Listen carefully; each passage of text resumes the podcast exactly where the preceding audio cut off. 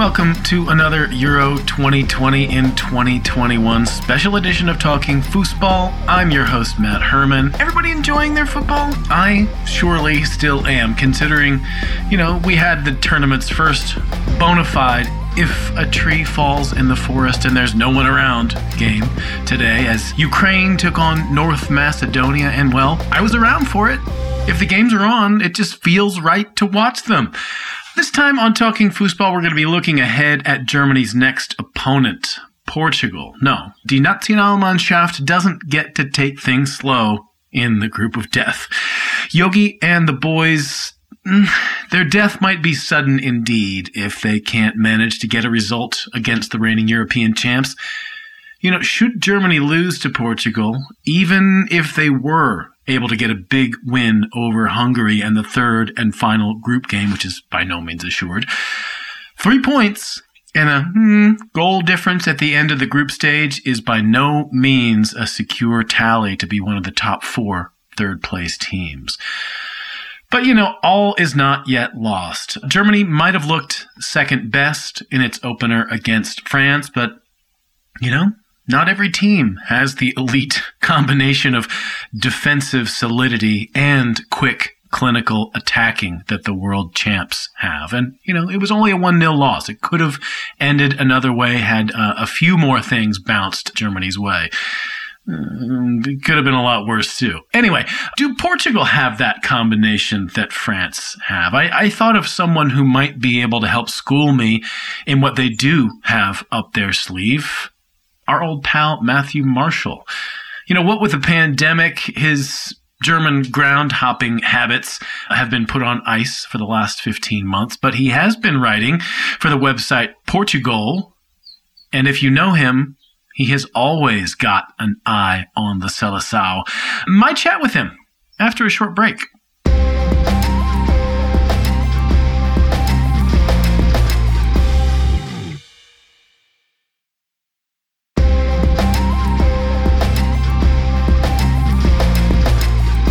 We're welcoming back Matthew Marshall. If you've been listening to this podcast for a couple of years, you will be familiar with this voice. He is uh, a very interesting observer of, of German football as well as Portuguese football. He's been writing quite a lot lately for Portugoal, the Portuguese football website. In fact, wrote a match report about Portugal's 3 0 win over Hungary. You can check that out on the old interwebs. Matthew, it's super good to have you back on Talking Fussball. Super nice to be back, man. I thought it would never happen. Oh, come now, come now. Everything, every, we all fell out of touch. We all got a little discombobulated over the last year and a half, but I think this is a perfect juncture to, to have you back on. It sure is. Looking forward to it. Sweet, sweet. So yesterday was a big day for, you know, Group F fans. It, oddly enough, you know, you, you're sort of in the middle of things being uh, someone who, you know, lives in Germany, spends quite a bit of time in Portugal you probably have some thoughts about how things went. I want to start things off with my sort of wild hair thesis about the two games yesterday. I, you know, we watched Portugal beat Hungary, pretty uh, convincing win. Let's just say the scoreline, uh, all those late goals, uh, certainly, I guess, made for a bit more clear narrative. Germany went and lost to France. It was a 1 0 loss. Narrow on paper, didn't feel that narrow uh, necessarily. In that respect, we got totally different results for, you know, Portugal and Germany who are taking each other on, on, on Saturday. We've got totally different relationships with regard to the quality of the opponents. I mean, France are the world champions. They're the best team in the world, I think, if we can all say. Hungary or not. But I feel like these two games had something similar going on. I mean, you had two teams in Hungary and France who were really set up to just let their opponents come onto them. And, you know, for France it worked. For Hungary it didn't. What, what do you make of that? Yeah, I think Hungary are a, a difficult team to break down. They haven't lost in a long time, or they hadn't lost in a long time, I should say. And they, you know, they're one of those teams that don't have a whole lot of star power and missing one of their better players through injury. So this is a team really built on the collective and the and the teamwork approach and they were quite difficult to break down. It took Portugal, as you said, quite a long time. The three goals all came really late after the after the 81st minute or 84th minute, I should say. And yeah, the, the scoreline definitely inflated the, the the the nature of the match. But Portugal were easily the better team and dominated a large majority of the match. And if things had gone slightly differently, they would have scored in the first half, and then it would have been a much more open game. Of course, the longer these games stay nil nil, then you know the more difficult it gets for the team that's dominating the game, as we saw in, in that Spain game. So, you know, Portugal are very happy with the win and the way that it happened. Will will give them a lot of confidence, I'm sure. And yeah, Germany, unfortunately, not quite good enough against the world champions, but one 0 I guess, was was. was uh, wouldn't won't dent their confidence too much. I thought it could have been a little bit worse. Maybe uh, Joshua Kimmich could have been sent off. Maybe Hummels gave away a penalty. So it could have been a little bit worse, but definitely no big dramas for them. I don't think many neutral observers expected them to win that game, despite them playing at home. So I think at the end of the day, both results were quite predictable. Yeah, you know, I, I take part in a uh, you know, a Tippspiel, you know, a score prediction game at uh, my my old employer, a bunch of folks at uh, Deutsche Welle, and you know, I didn't get either score precisely right, but I did predict a big win for Portugal, and I did predict a one goal loss for Germany. We're not necessarily here to talk about France because that is now behind Germany and, and you know two games away for Portugal, but I do want to vent a little bit about the way that France play. I, I, I, find it so disappointing that they have, for my money, the best squad of players in the world. And they play such an unattractive, sort of meat and potatoes, super simple, you know, sit back and counter kind of a game. I mean, obviously it works. They won a World Cup that way. And maybe, maybe Didier Deschamps has, has taught us all that, you know, the way to crack the code for international football is have the best players and play the simplest game. But nonetheless, I can't really make friends with it, despite the fact that I love so many of their players. Yeah, I think that you know, it's, it's, a lot of these teams have so many games that they completely dominate in the, in in all the the major tournament qualification phases, and then yeah, once you come up against someone like Germany, there's just no real need to open up that much. You know what Germany are going to do. They're extremely predictable. You also know that they're extremely susceptible to the counter attack. So, you know, France just really came in with the perfect game plan. So, yeah, I don't really share those sentiments too much. I think that, you know, against more average opposition, you'll see France really open up and, and, and destroy teams and, and attack a lot more. But I think they just did what they had to do they're a very smart team. They've been together a long time. The manager has been there a very long time. So it was a measured performance. I think they kept Germany at arm's reach. And in the end, it was a pretty comfortable victory. I feel you. I feel you. I, I am. I'm an extremist. I, I want expansive football at all times, and uh, you know, may, maybe if I was a France fan, I'd feel very differently. They, it does win them a lot of things. Uh, let's go back to talking a little bit about Portugal's play against Hungary. You did mention it took them a very long time to break them down, and and also rightly said that this was a game that I think they will feel was a was a pretty big success for them. Not only did they get three goals in the end, they got two goals from their you know super duper star in Cristiano Ronaldo. The substitutes who came into the game in, in the second half proved to be, you know, to have a, a, lot of impact. So in a lot of ways, the game, despite being a bit nail biting, was good for them. What, what do you think they'll be looking to change about the way that they play against a team like Germany, which is, as we saw, a completely different animal to Hungary? Well, there won't be a whole lot of change, I wouldn't have thought, with the formation or lineup or anything like that. I think that it will suit them a lot playing against Germany. That you know, as as is mentioned, coming up against a lot of these inferior teams. With all due respect to Hungary, you know, they sit back and they don't really offer much. I don't think Hungary really got even close to Portugal's goal in the first half. So you know, playing Port- playing Germany for Portugal will will be much better. They'll be able to use their counter attacking skills, and they will sit in and they will use those two holding midfielders. They might even bring in another midfielder for one of the attackers. That wouldn't surprise me at all. And really go to town on someone like Mats Hummels if he starts again. Then you know, if I was uh, Fernando Santos, if I was doing you know the preparation for this match in the video room, I would just be playing that moment where uh, Kylian Mbappe just went past Hummels like he wasn't even there, and I would, I would just I would just I would just have that on a loop for, for about 10 minutes and just say, this is what we do. This is what we have to do. So get, get Ronaldo or depending on who else starts, get them around Ronaldo, you know, get other players to take players away from Hummels and that would just be my go-to move for the entire 90 minutes. That was just incredible. I know not everybody is as fast as Mbappe, but clearly Hummels has some issues turning around and uh, and getting onto the ball. So they have some big problems in that area. So I'm sure Portugal will be looking to counter attack, similar to what France did. I think they'll really you know use that as a blueprint to go forward. So yeah, I, I can really see the the game taking that sort of a, a structure for sure.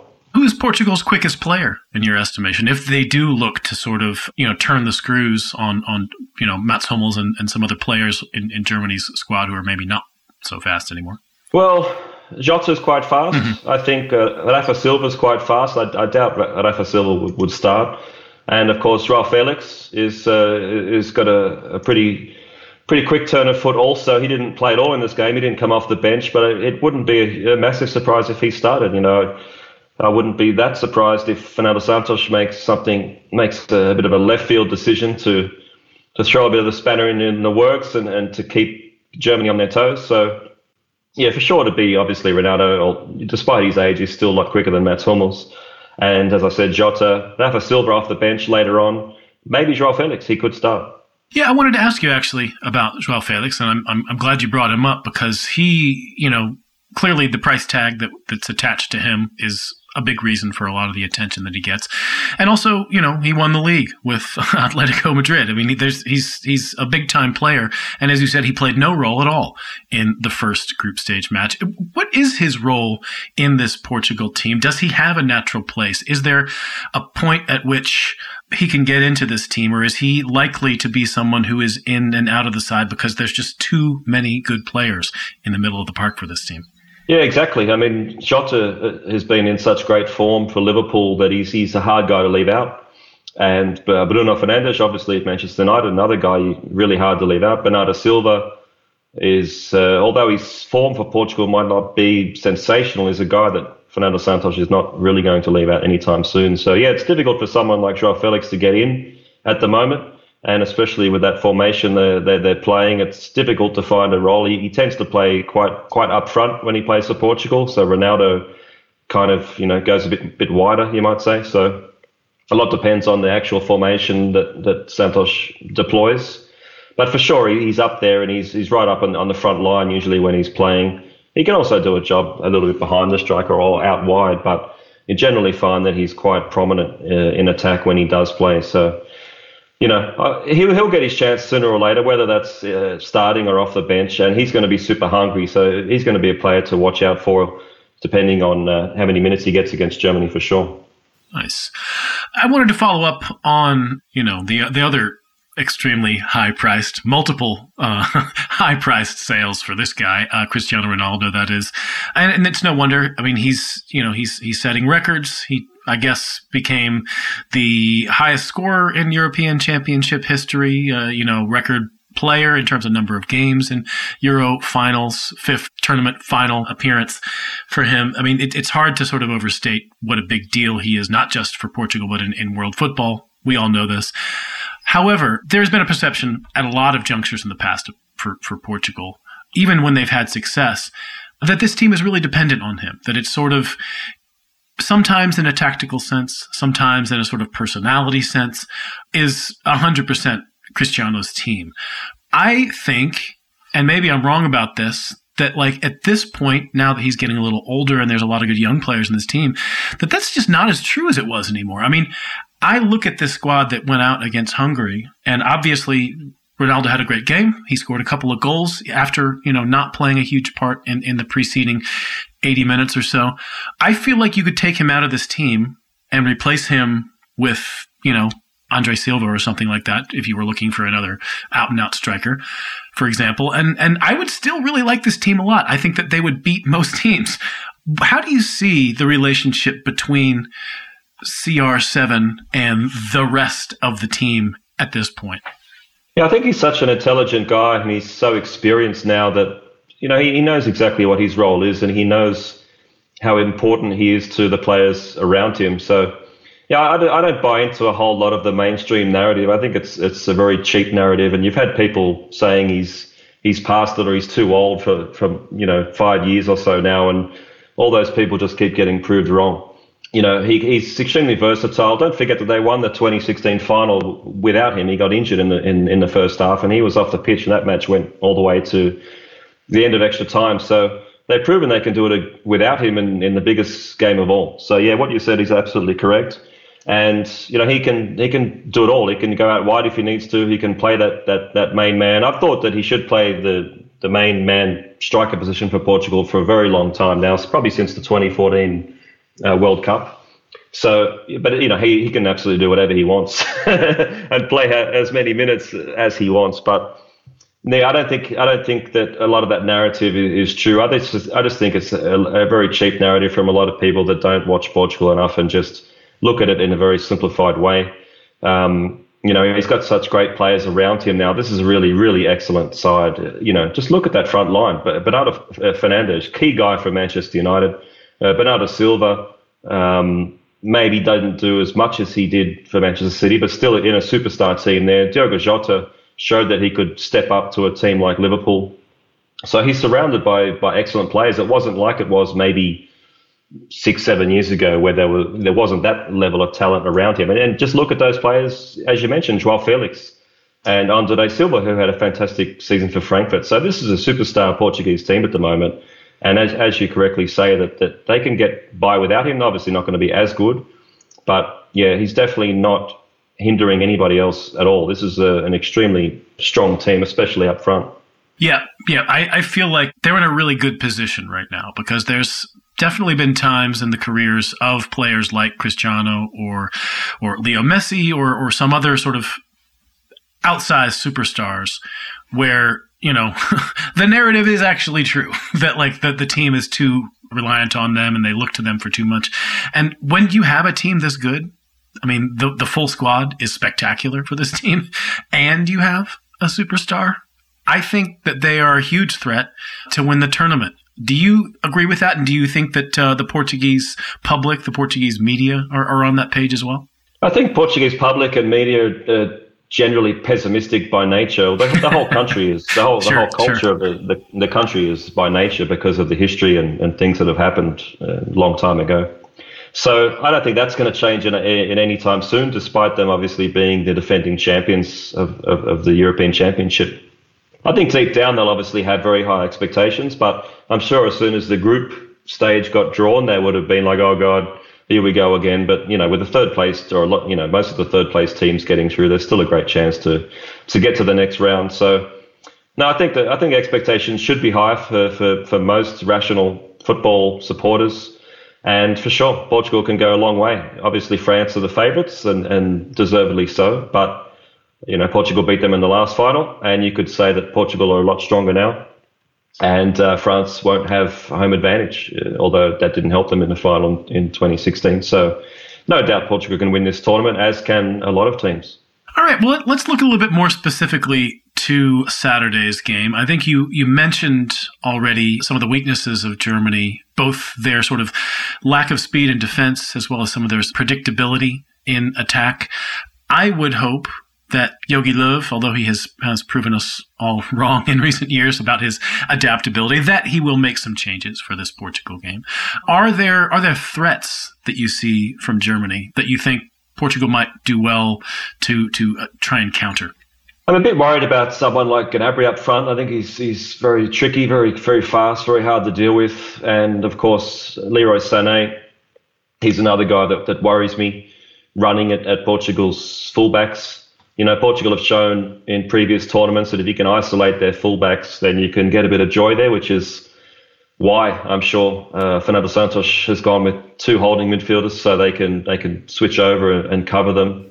Protect a, a certain 38 year old back there. Well, not so much. I think it's mainly for the wide guys. You know, we've seen Rafael Guerreiro really become isolated in major tournaments, and and opposition teams really target him. So I'm sure that where Germany are coming up with their game plan, that they'll be looking at that and they'll be trying to get some of their speedsters out wide. You might see Timo Werner start this match, and obviously he's a big danger with, with his ability to, to, to drift out wide and, and with his pace to to take players with him, and then other players come through the middle. So that's going to be something Portugal definitely have to worry about. But apart from that, maybe you know they, I'm sure they're going to stick with their formation, so that's going to be something a little bit different for Portugal to deal with. Maybe the the wing backs with with with Gosens and, and Kimmich running down the flanks, so they'll have to be wary of that. And there's a there's a potential that they might get outnumbered out wide. So yeah, I, I wouldn't be surprised if we saw Fernando Santos make a slight variation to this team for a number of reasons, and, and maybe go with three central midfielders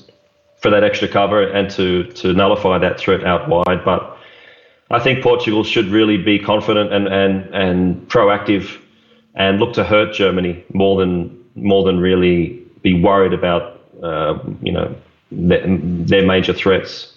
Yeah, I think it's really not a good idea to, to let Germany dictate play again. I, I feel, you know, the fact that they came even close to getting a result against a team as good as France, largely because France allowed them so much of the ball, seems dangerous if they don't go out and try and control this game. It, I think it's going to be a great game. I think it's going to be very interesting in that both of these teams are not so inclined to do that. I wanted to ask you a couple of questions about an event which I think has some parallels to this, in that uh, Germany and Portugal took each other on. That was uh, just a couple of weeks ago. The uh, under 21 European Championship finals. You were there. You were, you know, scouting young players as, as you're so often uh, want to do. Tell me about the uh, both the whole experience of that tournament as well as uh, the Germany Portugal game there. Yeah, it was a little bit bizarre. Obviously, you know, getting the COVID test before flying and getting COVID test before every match, and uh, you know, so that was added a little bit of stress to the whole situation. You, you just never know if you're going to somehow test positive and all your plans are going to go out the window. But you know, fingers crossed, nothing nothing like that happened. There obviously wasn't a huge media presence there because of everything that's going on, but I was very thankful and grateful that I was able to get accreditation for that tournament and head there. And there was um, there was quite a few supporters in the stadium and, and fans of both the nations at all the all the matches I was at. So there was a bit of uh, atmosphere there. It wasn't I had a few doubts about that, you know, in the months leading up to it, if there might be empty stadiums or something, which has been one of the reasons I haven't really bothered to to go to any matches for over a year. So that was certainly nice, and yeah, as I just said, I, that was the first games I'd been to for since since March or, or February March 2020. So it was incredible to you know, for that length of time without going to a live football game. And obviously, as you mentioned, I love going to see these these youth tournaments. So it's only my second one. I love watching them, but second one in in in person. And yeah, it was great. Portugal played against Italy and then Spain. So that was you know high quality players. Spain really dominated uh, Portugal in the in the semi final, but Portugal managed to get it done. And then, as you say, took on Germany, and that was uh, really good. I was really close to the German supporters. They brought quite a lot and um, good atmosphere there and high quality game. Could have gone either way, I thought. If you want to dissect it, you know, in a, in a huge way, little things happen here and there. Portugal had a great chance at the end of the first half. They didn't quite take, and if they had taken that, it would have been a, a different game. I, w- I would have thought. And then, yeah, Germany scored the uh, scored the goal early in the second half. I was really happy. I, I was on my way to Mainz, and I remember getting the match sheet there, and Ridle Baku was was lining up for Mainz, and I had no idea who he was.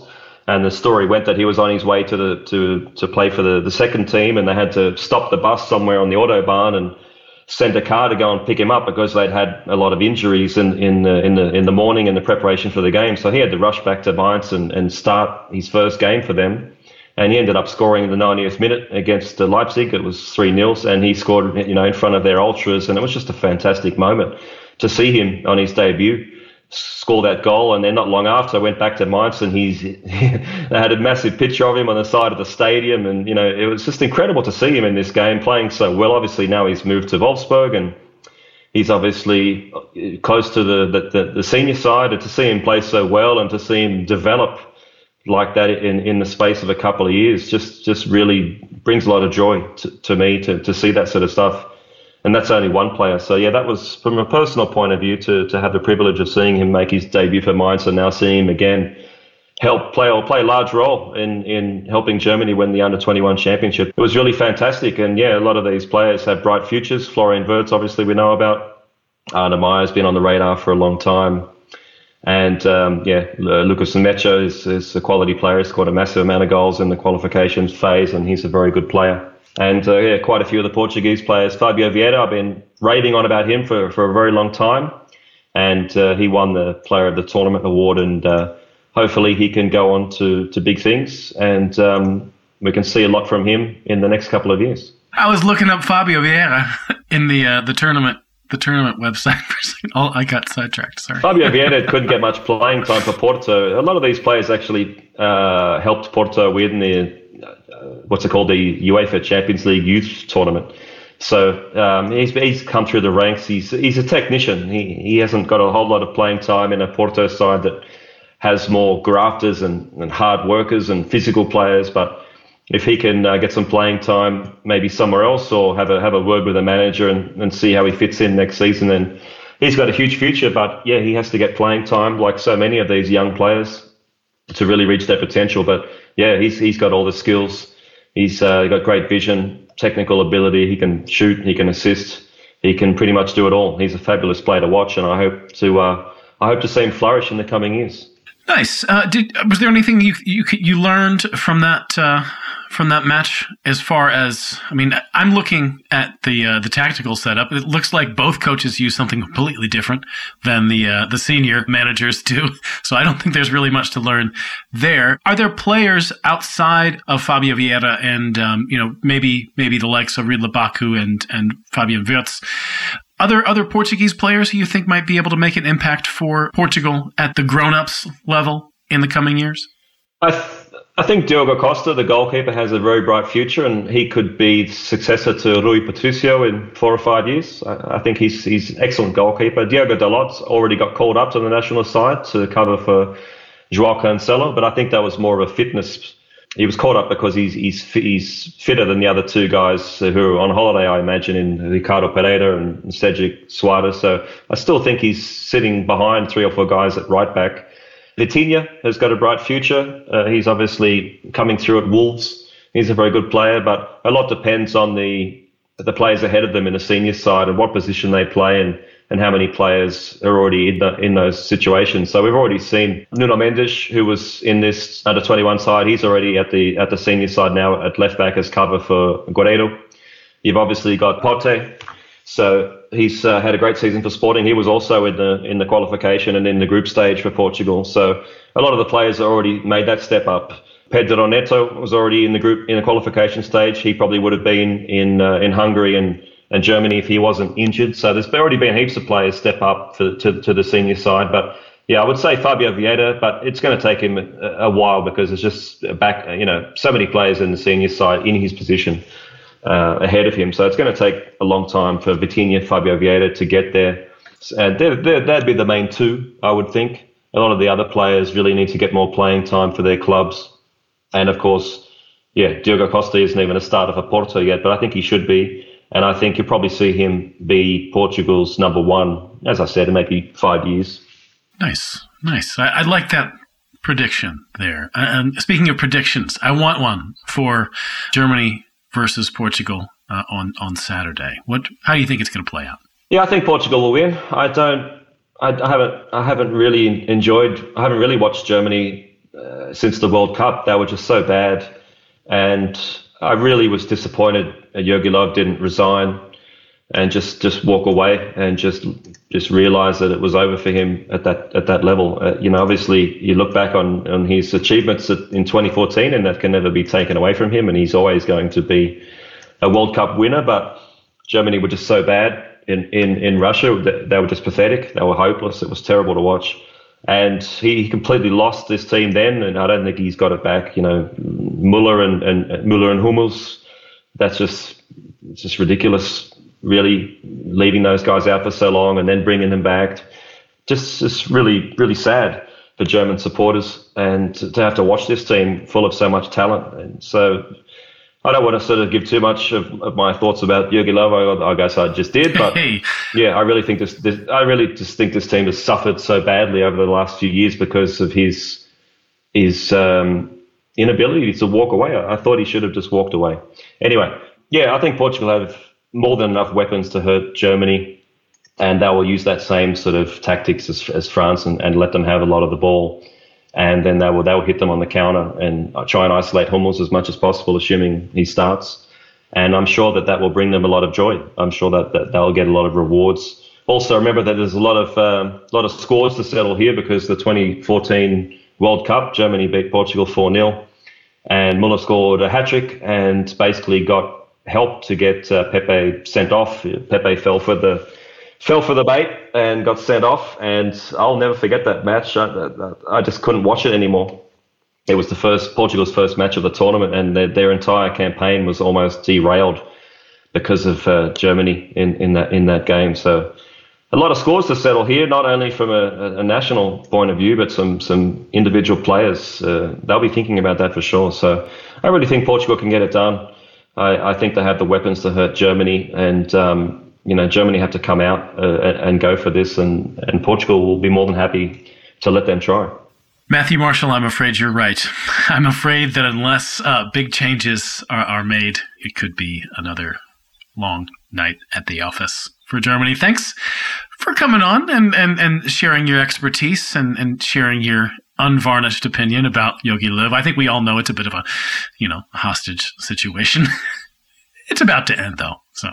Well, anything can happen, mate. It is a game of football. We all know that, and yeah, any anything can happen on the day. But yeah, I've just been really, really sad for, for, for Germany over the last couple of years. It just it, it hasn't looked good, and it hasn't really looked like getting any better. So hopefully for German supporters, they can turn it around. We'll see. But obviously, being for me uh, supporting Portugal, I really hope that we can. Uh, we can smash them and uh, and get a really a really good confidence building victory. Right on. Thanks for coming on talking football again. No worries. It's splendid to have you back. Enjoy the matches. Look, uh, thanks for having me on. Okay, that is it for this edition of Talking Fussball. Many thanks again to Matt for joining me. And you can hear more of him on Portugoal's Euro 2020 podcast, which you can find on their website, P O R T U G A O L dot net, Portugal dot net. We'll be back this weekend.